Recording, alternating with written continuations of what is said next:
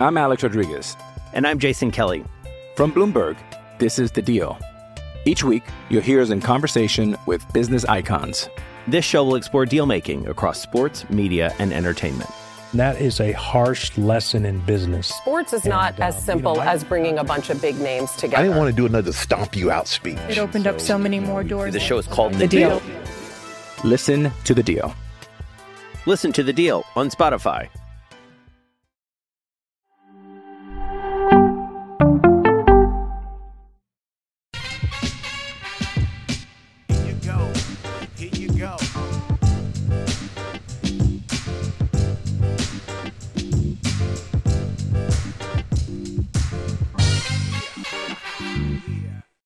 Chuck Norris, Walker, Texas Ranger.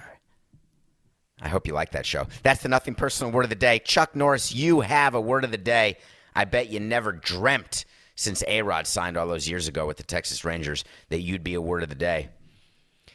Who watched Walker Texas Ranger? Who knows what a Texas Ranger is? You know it if you've watched the TV show. It's basically a police force.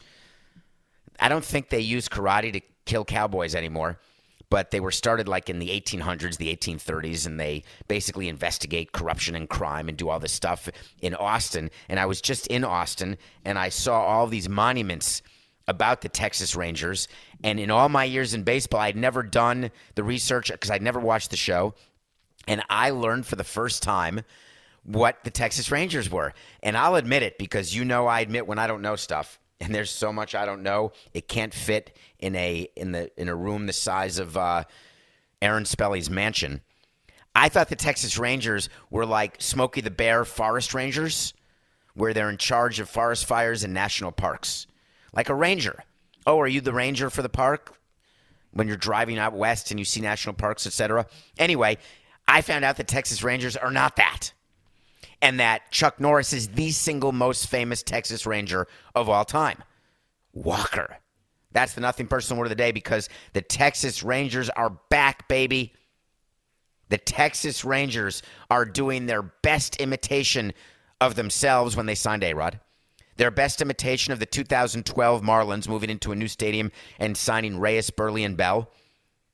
Boy, that works. The Texas Rangers gave Corey Seager, the Dodger, the MVP, the postseason hero, $325 million over 10 years.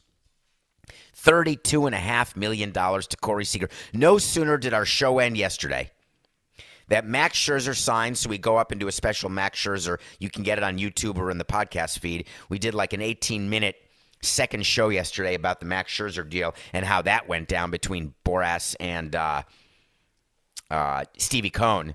Now, Corey Seager, who's his agent, Coca? Do you know by chance? Do you have any idea who Corey Seager's agent is? I don't know if you do, but you may.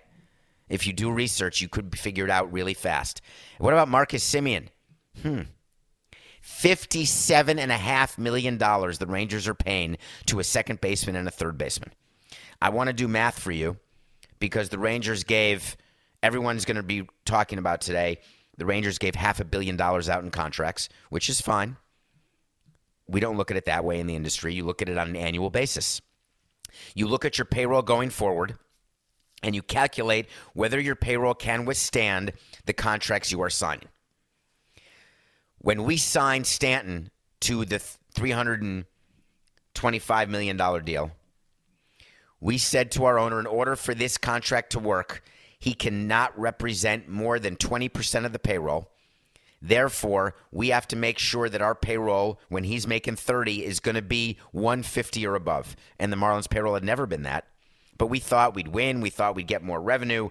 We thought we'd get a great TV deal, naming rights, yada, yada, yada. We didn't think that he'd sell the team after the death of Jose, but you just don't plan for that. But you have to think and get permission that your payroll will be will be where it needs to be to be competitive. Because having one player at 32 and a half or two players at 57, the Rangers are not going to win games with a big two of Seager and Semien. You need a full team. So the Rangers said, "We got it. We're going to overpay Jon Gray, the Colorado Rockies pitcher. We're going to give him $56 million, 14 a year for four years. So then we've got $71 million in three players. Well, what's your total payroll going to be? Because remember the math no player can represent more than 10% of a payroll. It just doesn't work. So let's say I said 20%, it's 20%. So Corey Seager alone at 30, you need to be at 150. Okay, but now you've got three players at 70. That means you need 23 more players. And you're going to get that done in $80 million with good players and you're going to be competitive? Or are you saying that if you have a middle infield that's the most expensive of all time, we've agreed to go up to 180? Because for me, the Rangers need to be at 180 in order for them to justify these signings. And that is the thing that is not talked about enough, in my opinion. What happens the day after? And we try to tell you on Nothing Personal that today feels great. It's the same way like how Javi Baez and the Detroit Tigers feel. We've made it through the rain. Javi Baez has agreed 10 minutes ago to a six year, $140 million deal with the Detroit Tigers. How great does that feel that you've made it through the rebuild? And what sure sign is there? You've got AJ Hinch managing. You were competitive in the second half of the year. You still have Cabrera making a huge chunk of your payroll, who's not playing like a $30 million player. But you've got enough young players that you now sprinkle them. You bring in a free agent signing. It is the dream of all tanking teams that you get through the rebuild. You've got enough young players, and then you go into the free agent market for the cherry. But that cherry can make or break the sundae and the desperate feeling to get the cherry at the right time can be intoxicating. You can look at a group of free agents and say, which is what every team does, they rank the free agents, they put a number next to the free agent in terms of annual value for a year and then total number of years for a player. You put the player's age on the board as well, and then you make a list and you go down your list. Once players are signed or you can't get them, it's sort of like what you do in a draft when you've got your draft board. The number one guy in your draft, if he's not available, you pick the number two guy in your draft if he's available. And you take into account signability, you take into account everything. But what teams do in the heat of the moment when there is a deadline, they tend to ignore their process and they tend to use confirmation bias in order to convince themselves of something that they otherwise would not think in a normal season, in a normal world, there is no team, and Coca disagrees. We argued about it during the pre show, which is why we're a little late this morning, because he views the Javi Baez contract as the one good contract so far during this pre lockout fake deadline. It's an overpay in years and money, but I must sound like a broken record.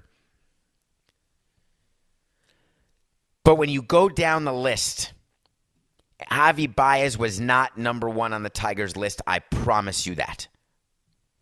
Coca said, Well, of course, wouldn't you rather have him at 140 than Seager at 325? No. Seager is way more than 50% a better player than Javi Baez. Way better in the clubhouse. Way better, someone you can bet on long term. 10 years is likely too many. Texas is not going to have the payroll capacity, so he's going to get jettisoned the same way A Rod was, and that will happen with the majority of these players signing these deals. Think about the best comp I can give you. Robinson Cano signed a 10 year deal with the Mariners. Shocked the world. Robinson Cano is now a disgraced Met because the Mariners would have done anything to trade him and attached him to a performing arbitration closer named Edwin Diaz to get him out of Seattle. The day you sign these players is a day you are closer to figuring out how to get other teams to take on those salaries when those players are not performing in the way you need them to perform or the team is not performing in the way you calculated. So the confirmation bias comes when you go down your list because you're looking for the cherry and you want to say to your fans, hey, we're going into this lockout, but you better be there when it's done because our team is ready. Look, we proved it. We signed a free agent. We got a shortstop, the great shortstop class of all time. We got him. So you go down, you go down, you say, well, that guy would be a cherry. That would be a great end to a rebuild. Oh, that is someone we can continue our growth and someone we can see winning a World Series with. And then you go down when you don't get that player because what we do is we evaluate a player, we put a number on a player, and when that player wants more, we tell the owner stop. And then the owner tells us go. And then we say stop. And the owner says go. Ironically, Jeffrey Loria was the greatest owner for fans of all time. Considered not, he was okay with overpaying players, trying to win at the major league level, didn't care about winning at the minor league level, and I couldn't agree more. Who cares about winning at the minor league level? Use your prospects to make trades, use your prospects to get better at the major league level. But what when owners say that a player lower on the list is worth money that they were going to give to players higher on the list because they don't want to be left out of all the fun and excitement, that is when mistakes are made. And you convince yourself, yeah, I may have wanted Story or I may have wanted Seager. But you know what? Baez is great. And then you say to yourself, hey, I'm only giving him 140 versus 320. And you say to yourself, look, we've saved ourselves $185 million. Way to go. We're only in it for six, not 10. Way to go. And you keep telling yourself little nuggets. And every time you tell yourself a nugget, you know what happens? The agents get happier and happier because you're negotiating with yourself at that point. You are convincing yourself of something and doing the work of the agent whose job it is is to convince you that his player is worth what he is asking. But when owners get going, they do the job for the agent. It's the most it's the craziest thing I witnessed over 18 years. Watching the psychology of agents and owners and watching the manipulation that agents do. It's fascinating. And that's what's happening with the Tigers now. But fans, don't be despondent if you're from Michigan. He's good. He's fine. What about teams who aren't doing anything? The AL West is just insane. How about the Cy Young Award winner from Toronto going to Seattle for 115 million over 5 years, Robbie Ray? And the great All-Star from San Francisco, Kevin Gausman going from the Giants to the Ray, to the Blue Jays. So the Blue Jays gave 5 years 110 to Kevin Gausman instead of 5 years 115 to Robbie Ray. And you're saying, "Wait a minute, David. The Blue Jays are going to get a compensatory pick because they made a qualifying offer." So they're getting Gausman plus a pick. Who cares? The Blue Jays, in their mind, if they were honest with you and they thought that they could get Robbie Ray for $5 million more than they got Kevin Gausman, if they said no to that, it's either because Ray wanted more to stay in Toronto or there was something about Ray where they said, you know what? He's hit his ceiling. He's never going to be better than he was this year. Let's try someone else. The problem is the person they tried is also someone who can't be better than he was last year. These guys have no track records other than checkered. So the Mariners get Robbie Ray, and everyone's excited. Why wouldn't you be? You get a Cy Young Award winning pitcher. I guess you pay him and you hope that he's going to win it again or be competitive or give you 30 starts. I said something on radio today, Coca. Uh, before the show, I did radio on National Canada Radio. And I was asking rhetorically, of course, because I speak to myself. So when I'm on the radio, I often forget that there's someone like a host on the other side talking to me because I treat it a little bit like this, where I'm just talking to a camera and pretending there's an audience, picturing what you're smiling at and what you're not. The focus last year during the playoffs, do you remember what we talked about? Was starting pitching the focus? Because I always believed you need pitching and defense. That's what you need. Pitching, speed, and defense will win your rings. It, it worked for me. Starting pitchers aren't allowed to go three times the lineup through the lineup. Only one pitcher, Framber Valdez, in last year's postseason went eight innings. Every pitcher is now a five and diver. You get him through five, you're ecstatic. We used to make fun of five and divers. Now it's what you hope for.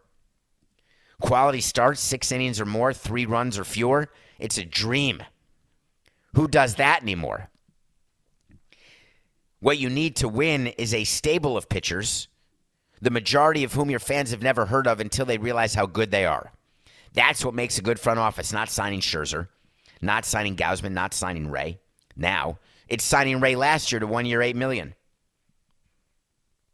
It's giving Gausman a qualifying offer and having him accept it and then getting way more than 18.4, 18.9 last year in production. It takes a smart front office, and all the front offices, there's no way that they can say that starting pitching is a premium now because you need 10 to 13 starting pitchers to make it through. That's number one. Number two, starting pitching doesn't matter anymore because no one's letting them go deep. So why are you increasing the market for starting pitching and decreasing the importance? What am I missing in that equation? If the requirement decreases, that means it should be in lockstep with the expenditure. No, I'm going to spend more for something I use less of. That's pretty good, right?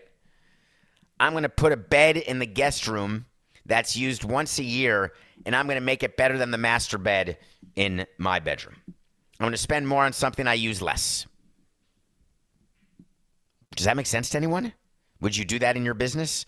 We're going to buy a machine and invest in it, and it's to make a product that we could make over here cheaper, faster, and more of. But this is a shiny new machine. We're going to pay retail, we're going to pay a premium, and then its production is going to decrease. Would you pay an R&D department, research and development, to do research to find products and to find efficiencies that are meant to lower production and increase costs? I'm just asking, I'm spitballing here because obviously I don't have the business acumen or the baseball acumen to understand the concept. But there you go. Starting pitching. So the AL West is going to be exciting. You got the Rangers trying to win. You got the Mariners who are getting better trying to win. How are the Los Angeles Angels of Anaheim doing? Don't worry, they got Noah Syndergaard. They're good. They're fine. All good. They've got Rendon. They've got Trout. They've got Ohtani. It's brilliant. No worries. Good luck, Anaheim. What about the Yankees? I'm reading online everywhere that Yankees fans are despondent beyond repair. Your DBR. You feel like you're the, playing a game of musical chairs and you're standing there without a chair to sit at when the music stops. Like you're at the prom and everybody's paired off and you're at the fruit bunch table trying to figure out why it's not spiked. That you're at a game where everybody plays and you're sitting there not getting in the action. It's a blowout. Why don't you play me? Well, the Yankees have said no, not today. We are not going to engage in this frenzy of overpaying. We are not going to set a payroll level where we don't know whether or not we will be over a luxury tax threshold. We cannot get the commissioner to tell us whether and when the lockout will be over and what the luxury tax threshold will be. So we're going to wait. Yeah, it would have been good to have Seager. That's true, actually. That would have been better than what they have. But at 32 and a half, don't forget, you can't pay everybody. Do you think it's reasonable to have Stanton at 30 and then re-sign Judge at 30? Have Gerrit Cole at 30 and then add Seager at 30. That's $120 million for four players. You better have a $240 million payroll or you're not going to win. So, should Yankee fans be concerned? If you're concerned, be concerned that Gerrit Cole is making 36 and he's got, what, how many years left? Did he sign a nine year deal and he's been a Yankee for two years now? So, I guess he has seven years left. Wow, seven years. Two, three, four, five, six, seven. Through 2028. Is that right, Coca? My God. Good luck. All right. What else do I want to talk about with baseball? Do you know what's going on in Dallas right now? Negotiations. Rumors are not true that I read that they are actually negotiating in the Kennedy Library. They're in a hotel conference room. You set up three conference rooms one where you meet together, sort of like a divorce, one where one side hangs out, like a war room, one where the other side hangs out, and then one where they hang out together. And then the commissioner has a suite. Tony Clark has a suite in the hotel. I think they're in the Four Seasons in Dallas. And then they come down, they negotiate. It's mostly the number two guys, Dan Halem and Bruce Meyer. They're getting together and they're deciding how long do we negotiate before we leave Dallas? Do we stay right up until the midnight deadline tomorrow night? Is that what we should do? Do we want to wait to see if we can get some of these big issues taken care of? We may be able to. Should we try to negotiate away and then have a joint announcement about a lockout? NGTH, never going to happen. Should we just talk about stuff on the margin and leave all the big stuff for once the lockout happens? They're discussing these things. I promise you, the Players Union is aware of and will not be surprised when the owners lock out the players tomorrow night at 11:59. It's not as though they don't realize that all these signings are only happening because of this lockout deadline, as irrational as that is, of course. But every side knows what's happening. So, what are they doing in Dallas, and why are they doing it? They're not doing it because it's eyewash, they're doing it because it's a process. I've negotiated a lot of big deals in my life, and you cannot alter the timing of a transaction no matter how badly you want to go faster no matter how badly you want that deal to be consummated, deals have their own flow. Every deal you ever negotiate, whether it's your own contract, whether it is to buy a company, to sell a company, to develop a new product, everyone has the timing in their mind, and every time the timing is faster than what it is in reality. There's stops, there's starts. It's a process. I used to try to hasten the process by saying to a an agent. I said this to Dee Gordon's agent when we were negotiating Dee Gordon's contract, his extension. I said, "Listen, can we stop the back and forth? Because that's what happens when you negotiate with a player, your own player. You make an offer, they make a counter offer, you counter the counter, they counter the counter, you the counter. Then you're going to counter the counter, then you're going to try to split the difference, and you both know that there's three steps left. And so you say, "Hey, I know we've got some room." But I'm not giving you all the room I got. Every side knows. But I always used to say, let's just pretend we've done the 10 steps. Let's pretend that I've creeped up from 8 million a year to 17 million a year. And I've done it in four steps 8 to 10 to 12 to 14, and then to 17. And that you've gone down from 40 a year to 30 to 20 to 19 to 17. And let's do this deal at 17 right now. It's, it never works. You can't do it. it. It literally never works that way. You've got to have the patience to live through the process. And that's what collective bargaining is it's a process. You've got to sit there and have meetings with the other side, even when you can't stand the sight of them. You have to have an issues checklist that you go through, even when you know you're not going to solve any of those issues, because you get to log in the meeting notes on November 30th, we discussed expanded playoffs or we discussed universal DH. No resolution. So you don't get to check that issue off. But then when you discuss it again in two weeks, you get to build off the discussions you had. So please don't panic. Okay? All right, I got a panic question from someone, Coca. You know what I want? I want to talk to Samson. So you want to talk to Samson? Get on Twitter at David P. Samson. Hit follow, please. We have fun on Twitter, much to the chagrin of former PR people. But I'm not in baseball anymore. So get in there, get DM, and ask me a question, and I'll try to work it into a show or a mailbag episode. A couple mailbag episodes coming up later this month or next month. We're at the end of November. Hey, we're at the end of November today, Coca. Today's the last day of November. How was our month? I think we have a lot of new listeners. So, so you want to talk to Samson is from the movie Half Baked. There's a character named Samson. Get yourself 17, 18 baked and watch it. Hi, David. Hi. In a lockout, do players get paid? Do contracts continue? Do players get another year tacked on if a year is lost? So many more questions. All right, everybody. Stay calm. Stay cool. Carry on. I wanted to just say, can you wipe that, Coca? Let's do that again. Okay, ready? Oh, I'll, I'll, I'll me in. Four, eight, 69. All right, everybody. Keep calm and carry on. The concern about the lockout is not yours. You're not going to miss games. You're not going to miss a World Series championship next year. You're not going to miss October. But you're asking me all these questions about a lockout, and my answer is the same to every one of them. Every single thing is negotiated.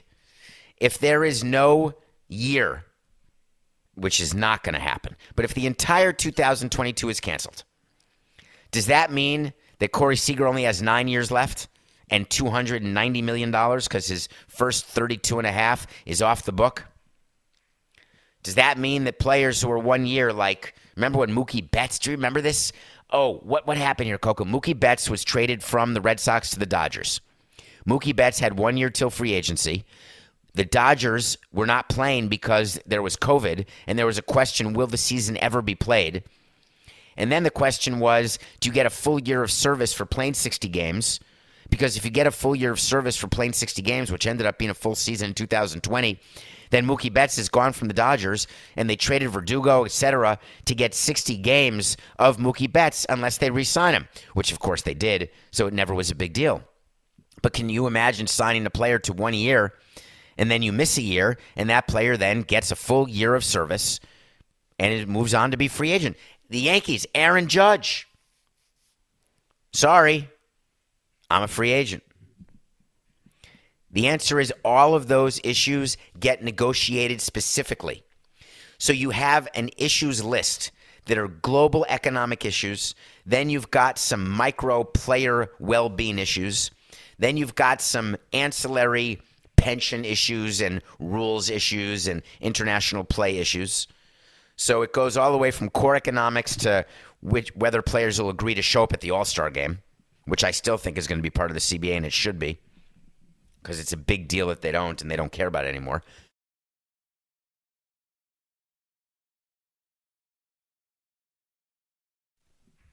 So the question is where is service time in that equation? That's a core issue. But you don't negotiate that issue of lost service time in a work stoppage that costs games until you have to. So every question you asked do players get paid in a lockout? Not while it's happening. Remember, Major League Baseball players only get paid from April through September. That's it. April, May, June, July, August, September. Six months. Two paychecks a month, 12 total paychecks. Divide the annual salary by 12, and that is what players get gross each paycheck. No players are getting paid during a lockout on November 20, 30th, December 1st, because no players are getting paid. How about spring training? Nope, no players get paid during spring training either.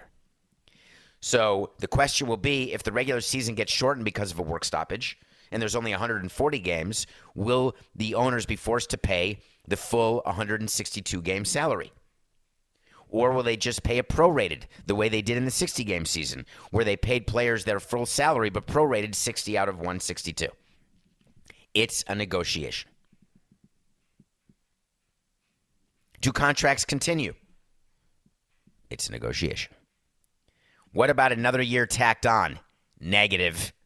That's also a negotiation, but I promise you that one's not going to happen. So that means that, let's say who has seven years left with the Yankees, if there's no season in 22, the Yankees will say, listen, we really want him a full seven more years. So can we tack on an extra year? Where the player says, you know, I didn't get paid for this year, so I really want to get an extra year tacked on. The owners would absolutely shut down the sport over that one. Wait to see. But those are all good questions. Thank you for wanting to talk to me, but don't worry about the mechanics of which players are getting paid when and how much quite yet. I'll tell you when it's time to panic. Don't panic till I say so. Do we have a deal? And it's not now. All right. When we come back, we're going to review the guy who was in the wedding ringer. And we are also going to get to Tiger Woods for a moment because I want to say something about Tiger Woods. We will be right back. I'm Alex Rodriguez. And I'm Jason Kelly. From Bloomberg, this is The Deal. Each week, you'll hear us in conversation with business icons. This show will explore deal making across sports, media, and entertainment. That is a harsh lesson in business. Sports is not And, uh, as you simple know, I- as bringing a bunch of big names together. I didn't want to do another stomp you out speech. It opened up so many more doors. The show is called The Deal. Listen to The Deal. Listen to The Deal on Spotify. When you need mealtime inspiration, it's worth shopping Kroger, where you'll find over 30,000 mouthwatering choices that excite your inner foodie. And no matter what tasty choice you make, you'll enjoy our everyday low prices, plus extra ways to save, like digital coupons worth over $600 each week. You can also save up to $1 off per gallon at the pump with fuel points. More savings and more inspiring flavors make shopping Kroger worth it every time. Kroger, fresh for everyone. Fuel restrictions apply. Welcome back to Nothing Personal. My name's David Samson. Thank you so much for joining us. We are trying to figure out right now what we are doing as it relates to a lockout, trying to figure out what the sport's going to do, trying to figure out which players are going to be signed once this show drops because new players are signed every moment now leading up to tomorrow, but it's going to slow down. Because remember, I told you all players have to sign by today at the latest because of physicals and how long it takes to get results back. And no matter what happens, I still watch a movie. Of course I do. I sat down and watched an entire series called True Story. I thought it was the about like the one with um, what was the one with Matthew McConaughey? Do you remember it was multiple seasons and uh, True Detective? Oh my God! Okay, let me tell you a funny story about how my brain works. You know that I have a bit of a deficit disorder and I go from one thing to the next and I put something in my mind and then it just stays there and then I confuse names. You know, I'm, I'm not great at names, etc. I saw True Story with Kevin Hart and I love Kevin Hart and I love Wesley Snipes. He stars in it too. And I thought it was the next season of True Detective. So I start watching True Story and the irony is at the end of the show, and I watched the first episode, which is an hour, and then the last, however many there were, which were half hour episodes or 35 minute episodes. I watched it all in one sitting. I want to say it was four hours of content, so it's like watching Dances with Wolves plus a few extra deleted scenes. So it's easy to watch in one sitting. It ended, and I wanted to review it to say that Kevin Hart is a serious actor, to say that Wesley Snipes is out of prison and back to acting, which is great, but he's definitely aged, which I think prison can do to you it is hard to believe that the guy from the wedding ringer can be a serious actor and be that effective and impactful and emotional and serious and full of rage and hate and joy and humor. But that's the part that Kevin Hart plays. The range that he shows in True Story is staggering, truly staggering. However, it's not True Detective. Still worth watching. True Story. Check it out. All right, let's talk about Tiger Woods briefly, if you don't mind. Uh, Tiger Woods had that car accident. I want to say it's, you know, 270 days ago. I can't remember what day it was. I remember being in the studio when it happened, or maybe I was here during COVID and wondering whether or not there was they were preparing for what if Tiger Woods dies, what kind of tributes are going to be done, etc. News shows are funny, right? They have to assume the worst. It's like newspapers. How do you think they get an obituary written of someone famous so quickly? Because obituaries are actually done prior to people dying. That's something, right?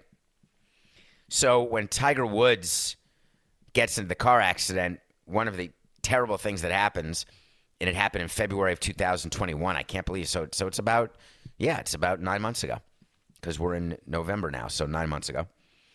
And uh, the editors of all the news organizations, of all the newspapers, they had to assume that it was not going to end well.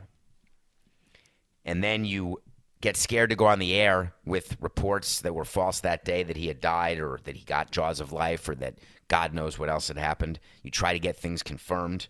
It's like what happened when Kobe's helicopter went down it's staggering when you're inside the business to learn. And I learned more about this since I joined CBS. What goes on before a breaking news story becomes breaking news to us, the viewers and the audience.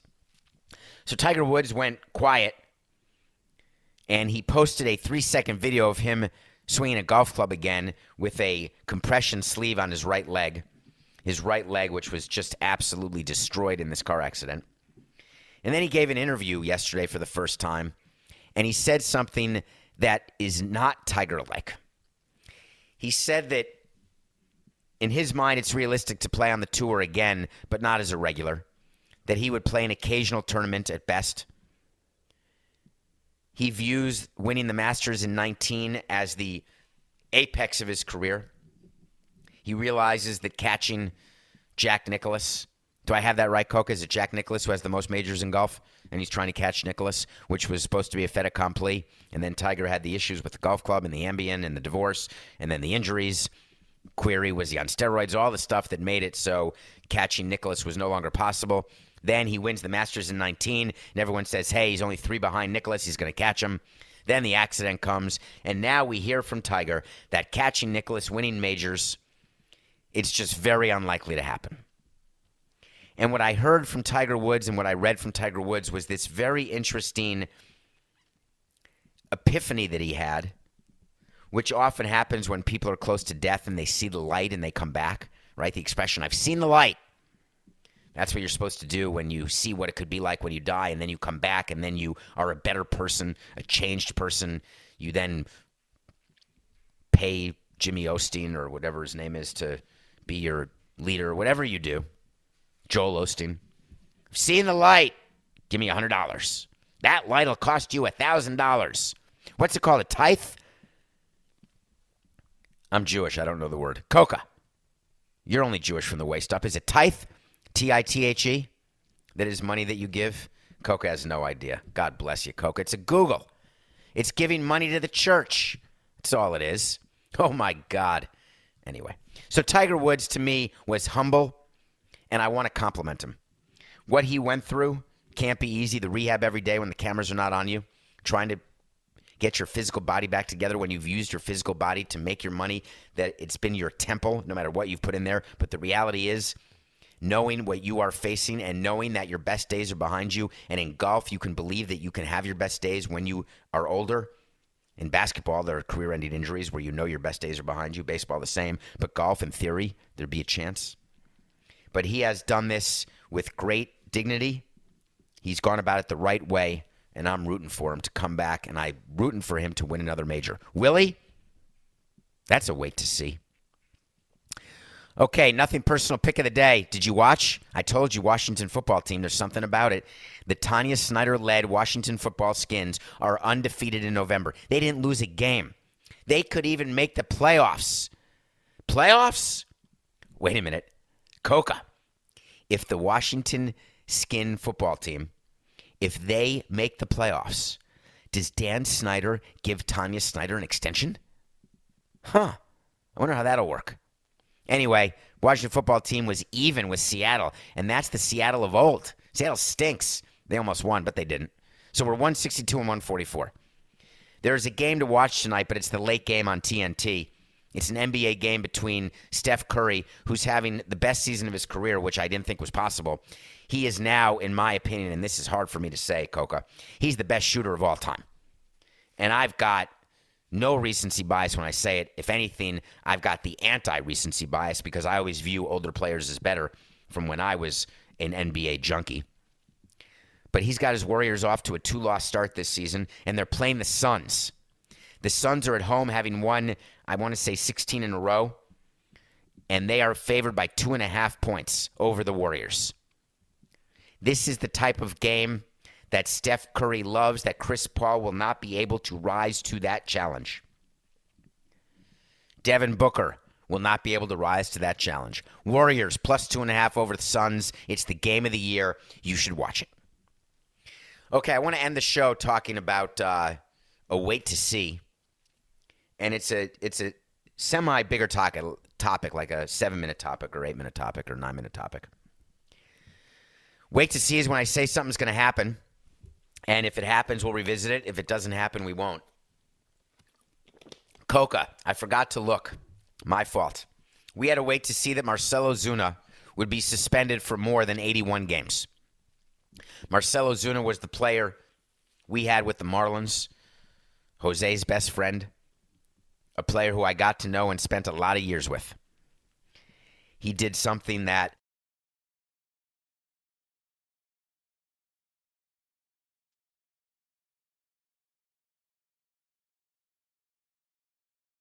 he did something that Marcell Ozuna did that is inexcusable in my mind.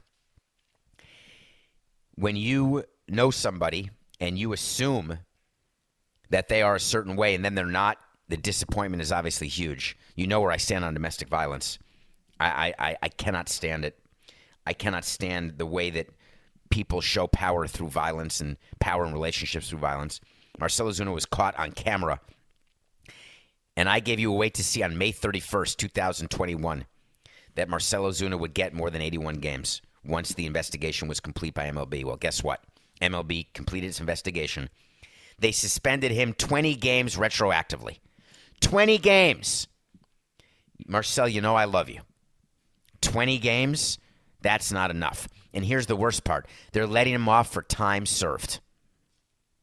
That means that Trevor Bauer, given this now, when they decide to suspend Trevor Bauer, surprise, the games that they're going to suspend him, they're going to do it retroactively and give him time served, and he's already been out since God knows when.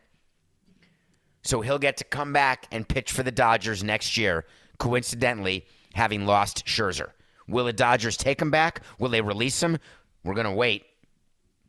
As a matter of fact, Coca, we are going to do a wait to see right now because I see what baseball did here, and it's a mistake.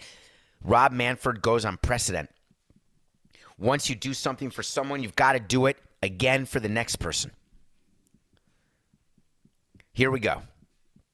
My Ozuna wait to see is a no, but I've today's wait to see. Trevor Bauer, while I said he will get suspended, that's the previous wait to see. He is going to get his suspension retroactively as well. And that is extremely disappointing. Let me give you a part two to the wait to see. And this is depressing as well. The Dodgers are not going to cut Bauer. As much as I have said in the past that Trevor Bauer will never pitch again for the Los Angeles Dodgers, when you lose Kershaw and he's not as effective, when you lose Scherzer and you need pitching, you find a way to make things better. Because at the end of the day, winning matters more than per- the way you are as a person, unfortunately. So those are the two extra wait to seize, Coca. So I want to talk about something else that's being negotiated because it got a lot of attention. The attention was on MLB expanded playoffs. Did you read that yesterday, Matt? Right now, there's 10 teams in the playoffs. The COVID year, there were 16. Everyone thought it was too many. MLB is trying to get 14 teams into the playoffs. The players are concerned about expanding the playoffs because incorrectly they view that teams will then not try to win as many games as possible. Teams will say we can win 80 games and still make the playoffs in an expanded situation, get hot at the right time, and we can be the Braves or the Cardinals who won 88 games and won the World Series, or the Marlins who won 91 games and won a World Series. And I told you that's not what owners do. But anyway, they're arguing. They're arguing. But MLB proposed something that I have to address. They proposed, and this is the second time they've proposed it, and I don't know why, because you're not going to get owner support or player support for this initiative. But as part of the 14 team expanded playoffs, Major League Baseball owners suggested that the number one overall record in the American League and National League gets a bye in the first round. Then the next two division winners get to choose which of the four wild card teams they want to play in a best two out of three, all at the home team of the team with the better record. So that means if the Yankees win the AL East with the best record, they don't play in the first round. But then you've got the Astros who win a division with a record of fewer wins than the Yankees. The Astros look at the four wild card teams, they choose one and say, Come to me. And they want to make it a whole national TV selection show, like the selection shows that happen in college basketball, like the selection shows that happen for the CFP, college football playoff. They are so desperate to get another event, but it's a bridge too far. The reason why you will not get owners to agree is you're not going to get GMs to agree. You don't want to choose a team to play out of four wild cards because that team will say, "Oh, you chose us. All right, we're going to come there and kick your ass." And then you lose to a team that you chose, then you get fired when you're the GM and president when the owner says, "Hey, why did you choose to play that team when we lost 2 out of 3 at home and now we're not even in the division series and we won our division?" That's why it's not going to happen. But baseball's being fun and tricky part of the collective bargaining negotiation is when you suggest that you want something when you really don't. What is it that owners said after last year's playoff round? What was the number one thing, do you think, that owners said after last year's playoffs that just ended this October, two months ago, last month? They said it is unreasonable for two 100 win teams to play each other in the division series. The Giants at 107, the Dodgers at 106 played in the first round after the Dodgers had to win a one game wild card on a Chris Taylor walk off against the St. Louis Cardinals. They then had to go play the 107 win Giants. They happened to beat them in five games, but that's not relevant. And the reason why is that the team with the best record plays the wild card team, no matter what the record is of the wild card team. You remember previously when it happened, you couldn't play a team in your own division in the first round. But then baseball got rid of that. And they said you can play a team in your own division, but we're going to give an advantage to the division winner by letting the best division winner play a wild card team. Great. Because we never thought a wild card team would win 106 games. So what baseball really wants is a reseeding. What they really want is for the Giants to have been the number one seed. They want the Dodgers at wild card with 106 wins to be the number two seed. Therefore, they wouldn't have to play each other. But the problem with that is that now what you're saying is that winning a division is not the premium that baseball wants it to be. It's winning games. And the players say that's what we want. We want teams to have to win as many games as possible because that will incentivize them not to trade off pieces at the deadline. That will incentive them, them incentivize them to get more pieces at the deadline. Have them win more games. So the back and forth that you're going to see right now in terms of expanded playoffs, again, wait for the final iteration. Don't worry about it. There will be expanded playoffs. It will not be that teams get to choose which teams they play, and it will not disincentivize owners to win as many games as possible. I promise that's where it ends up. What's going on with these back and forth expanded playoff proposals, like everything else in the collective bargaining agreement, you know it. It's just business. This is nothing personal.